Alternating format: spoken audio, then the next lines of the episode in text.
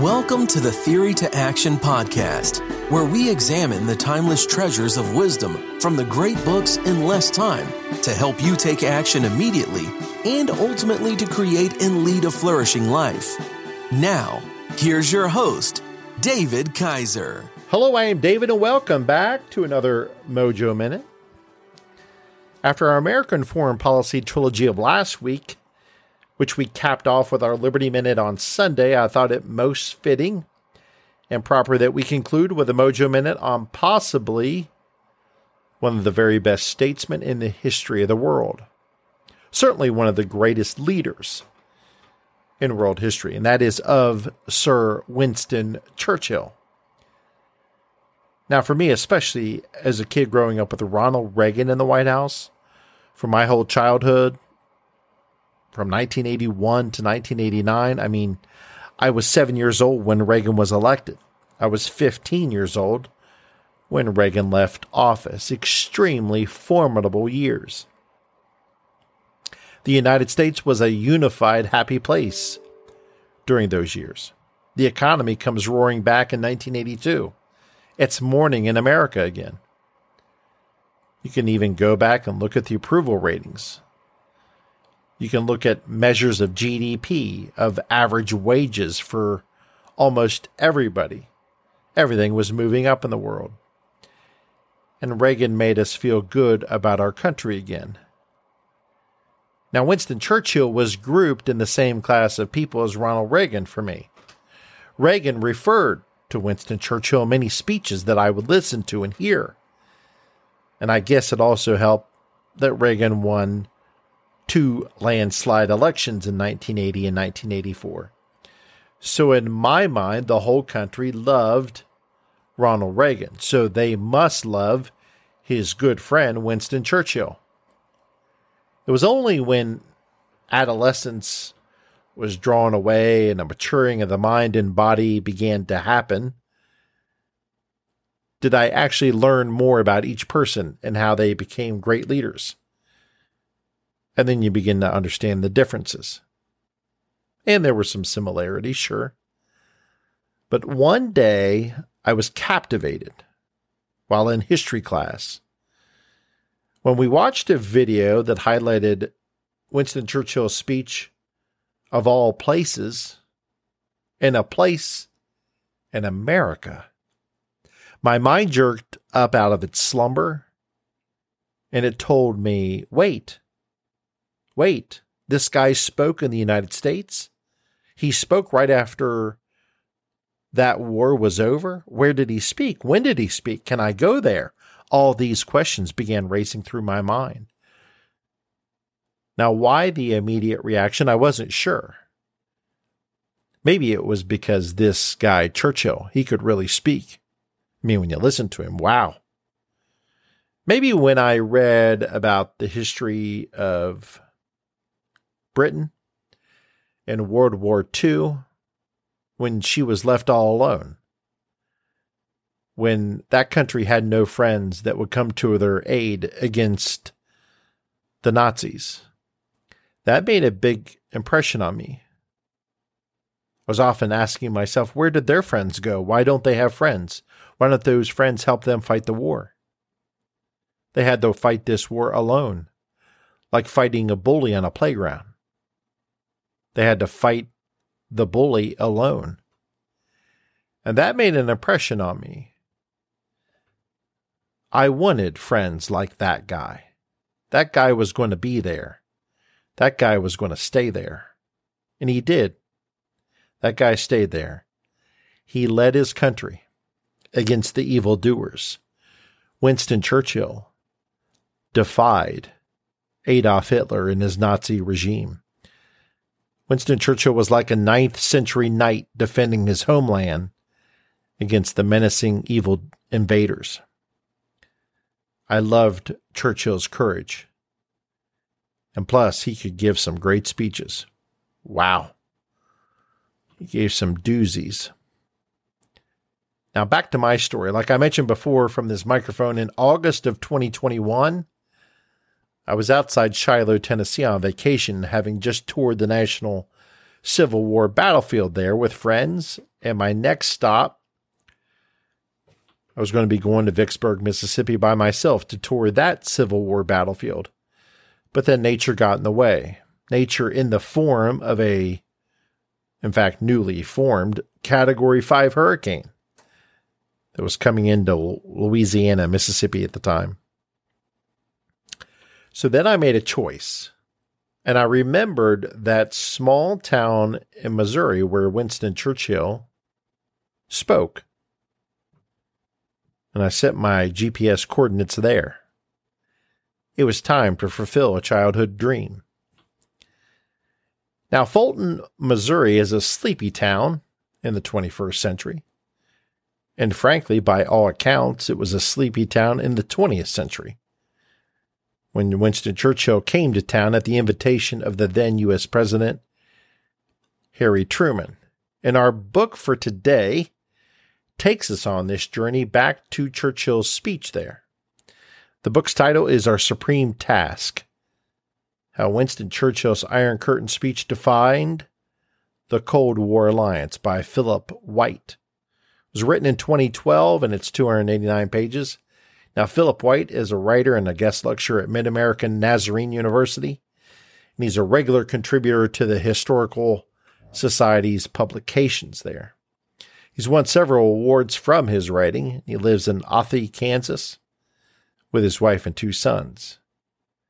Now, the book covers with great detail the eight months leading up to the speech from the Potsdam Conference at the end of World War II to this world changing event in Fulton, Missouri on March 5th, 1946.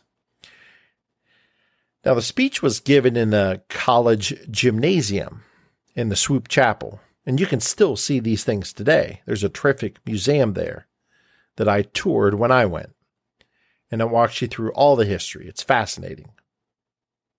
In fact, let's do this. Are you ready to jump back to a time when there was a profound geopolitical change? Let's step into the shoes of Winston Churchill on March 5, 1946, as he delivered that historic Iron Curtain speech. And this was more than just a speech, it was a wake up call to the world and a pivotal moment in American foreign policy. But why was it so important? Well, let's find out. Let's set the stage. In the aftermath of World War II, the world was in flux, with the lines between allies and adversaries becoming increasingly blurred and at a breakneck pace. Churchill, with his characteristic foresight, recognized the emerging divide very quickly. That divide was happening between the West and the Soviet controlled Eastern Bloc. It was against this backdrop that he coined the term the Iron Curtain. Churchill's speech, officially titled The Sinews of Peace, was delivered at Westminster College in Fulton, Missouri, like we talked about. It would be a speech that would shock the world. He used the term Iron Curtain to describe the ideological divide separating Western democracies from Eastern communist countries. Isn't it fascinating how a single phrase can capture the essence of an era? And in fact, let's read some excerpts from the speech. And I'll put a link in the show notes so you can watch these excerpts on YouTube because to watch Winston Churchill give a speech is a great thing. So let's go to the book and read from our first excerpt. Now I come to the second danger of these two marauders which threatens the cottage, the home, and the ordinary people, namely tyranny. We cannot be blind to the fact that the liberties enjoyed by individual citizens throughout the British Empire are not valid in a considerable number of countries, some of which are very powerful. In these states, control is enforced upon the common people by various kinds of all embracing police governments. Let's stop here real quick because this book offers wonderful annotations. So, when Churchill is talking about an all embracing police government that we just mentioned, Here, Churchill is contrasting the righteousness of liberal democratic values with the malevolent and all consuming power of totalitarian rule. In the minds of some in the United States and in Britain, in March 1946, the genial Uncle Joe Stalin was merely conducting an experiment in a new form of governance. And communism was very little from the domestic form of socialism, with which they were familiar. However, they knew little of the purges, the gulag, or the famine caused by forced agricultural collectivization, which all told had claimed more than 5 million lives. This was not the right forum for discussing these horrors, yet Churchill wanted to make it clear that communism was not benign. Rather, he knew it to be a brutal system under which freedom of the individual, the ballot, and the press was forbidden. Let's keep going with the speech. The power of the state is exercised without restraint, either by dictators or by compact oligarchies operating through a privileged party and a political police. It is not our duty at this time when difficulties are so numerous to interfere forcibly in the internal affairs of countries which we have not conquered in war. But we must never cease to proclaim in fearless tones the great principles of freedom and the rights of man, which are the joint inheritance of the English speaking world and which through the Magna Carta, the Bill of Rights, the habeas corpus, trial by jury, and the English common law find their most famous expression in the American Declaration of Independence. Right on, right on. Winston's on a roll. It's always good when you're invoking the Magna Carta, the Bill of Rights, and the habeas corpus, along with trial by jury and the English common law all spiraling upwards to the American Declaration of Independence. Always a good thing. Okay, so he set the stage right now. And now we're going to turn later in the speech for those famous words that will codify the words, the Iron Curtain speech. Going back to the speech.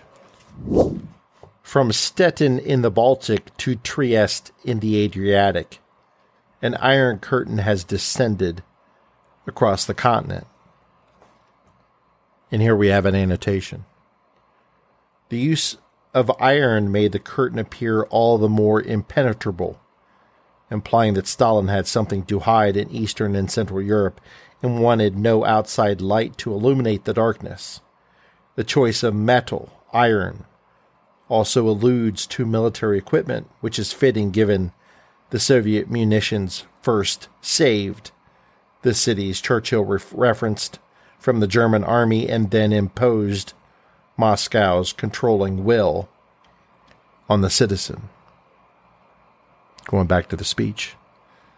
Behind that line lies all the capitals of the ancient states of Central and Eastern Europe Warsaw, Berlin, Prague, Vienna, Budapest, Belgrade, Bucharest, Sofia, all these famous cities, and the populations around them lie in what I must call the Soviet sphere, and all are subject in one form or another not only to Soviet influence, but to a very high and in many cases increasing measure of control from Moscow.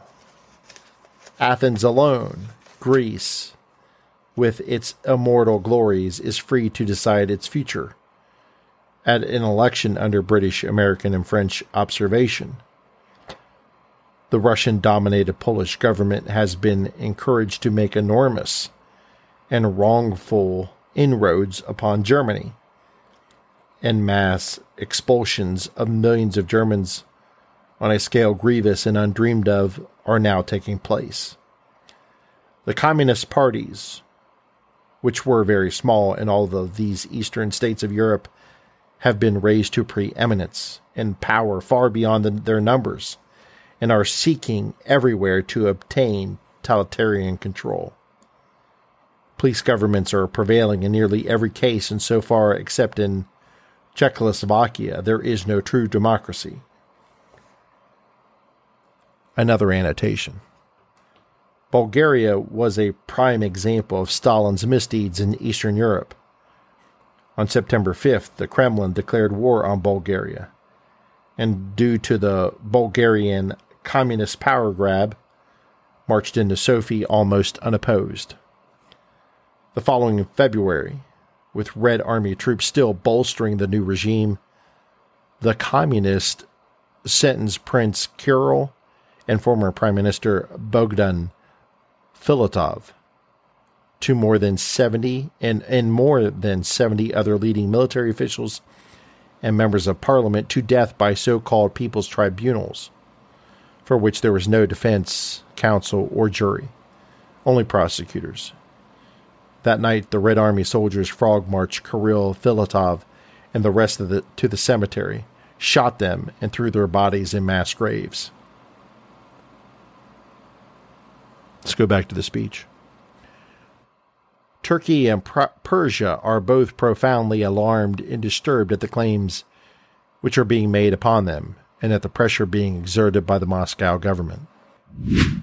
So, one of the most effective speakers and leaders in all of human history, Winston Churchill, demonstrates in this speech the vital word picture of a curtain, an iron curtain closing on these countries and these most famous of European capitals. And the natural question people were asking themselves at the time was there are many people in these European capitals. They have just survived a world war that ended just a year ago in April of 1945. This speech is given in March of 1946, less than a year later. There are many, many people in those capitals. What will happen to them? The analogy was most effective so effective that it impacted American foreign policy very profoundly.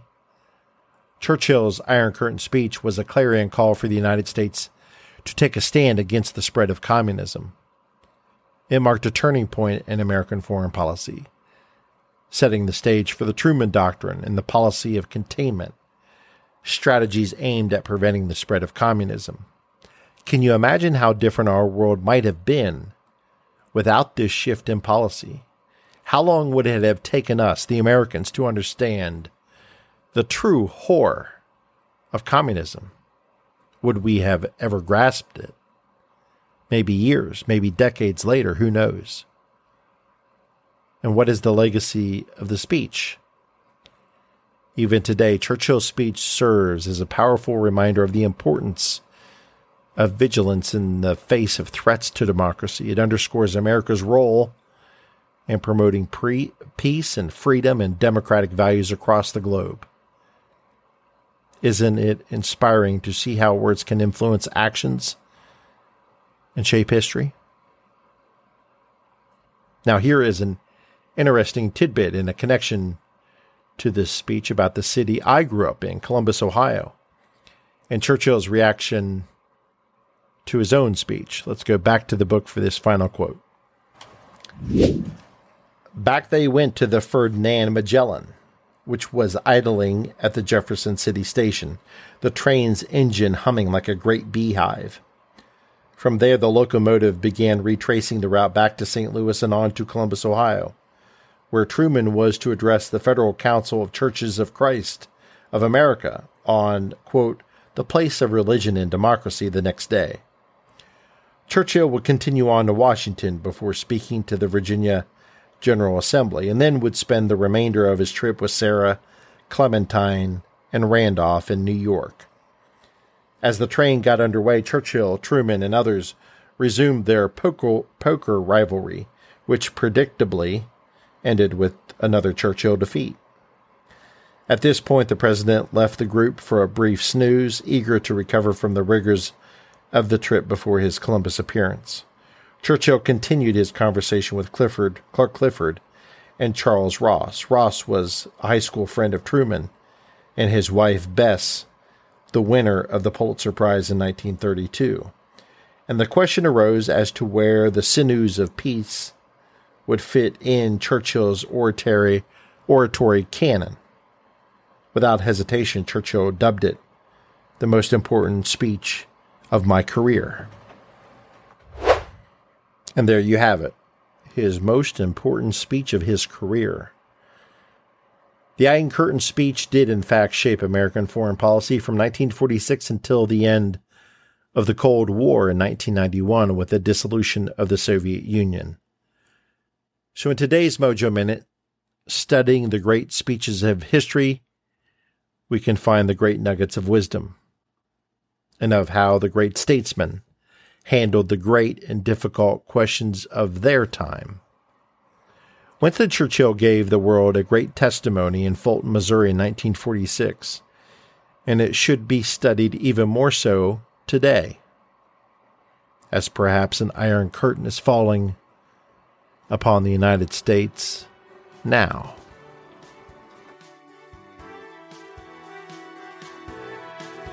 Thank you for joining us.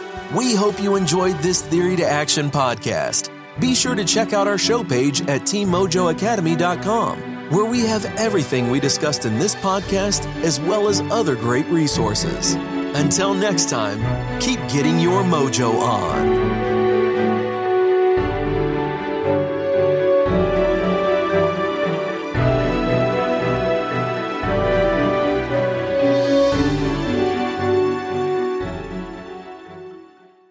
Are you a voracious reader who yearns for a deeper understanding of your favorite books? Or perhaps you're a busy professional seeking to enrich your knowledge but short on time. The Mojo Academy 2.0 is your perfect solution. Our revamped service now includes beautifully designed monthly written reviews and PDF format to accompany our popular audio reviews. These aren't just summaries. These are comprehensive and insightful explorations of each book, packed with the actual quotes from the book to enhance your understanding. With usually 69 pages per review, they are perfect reference tools to take your learning to the next level.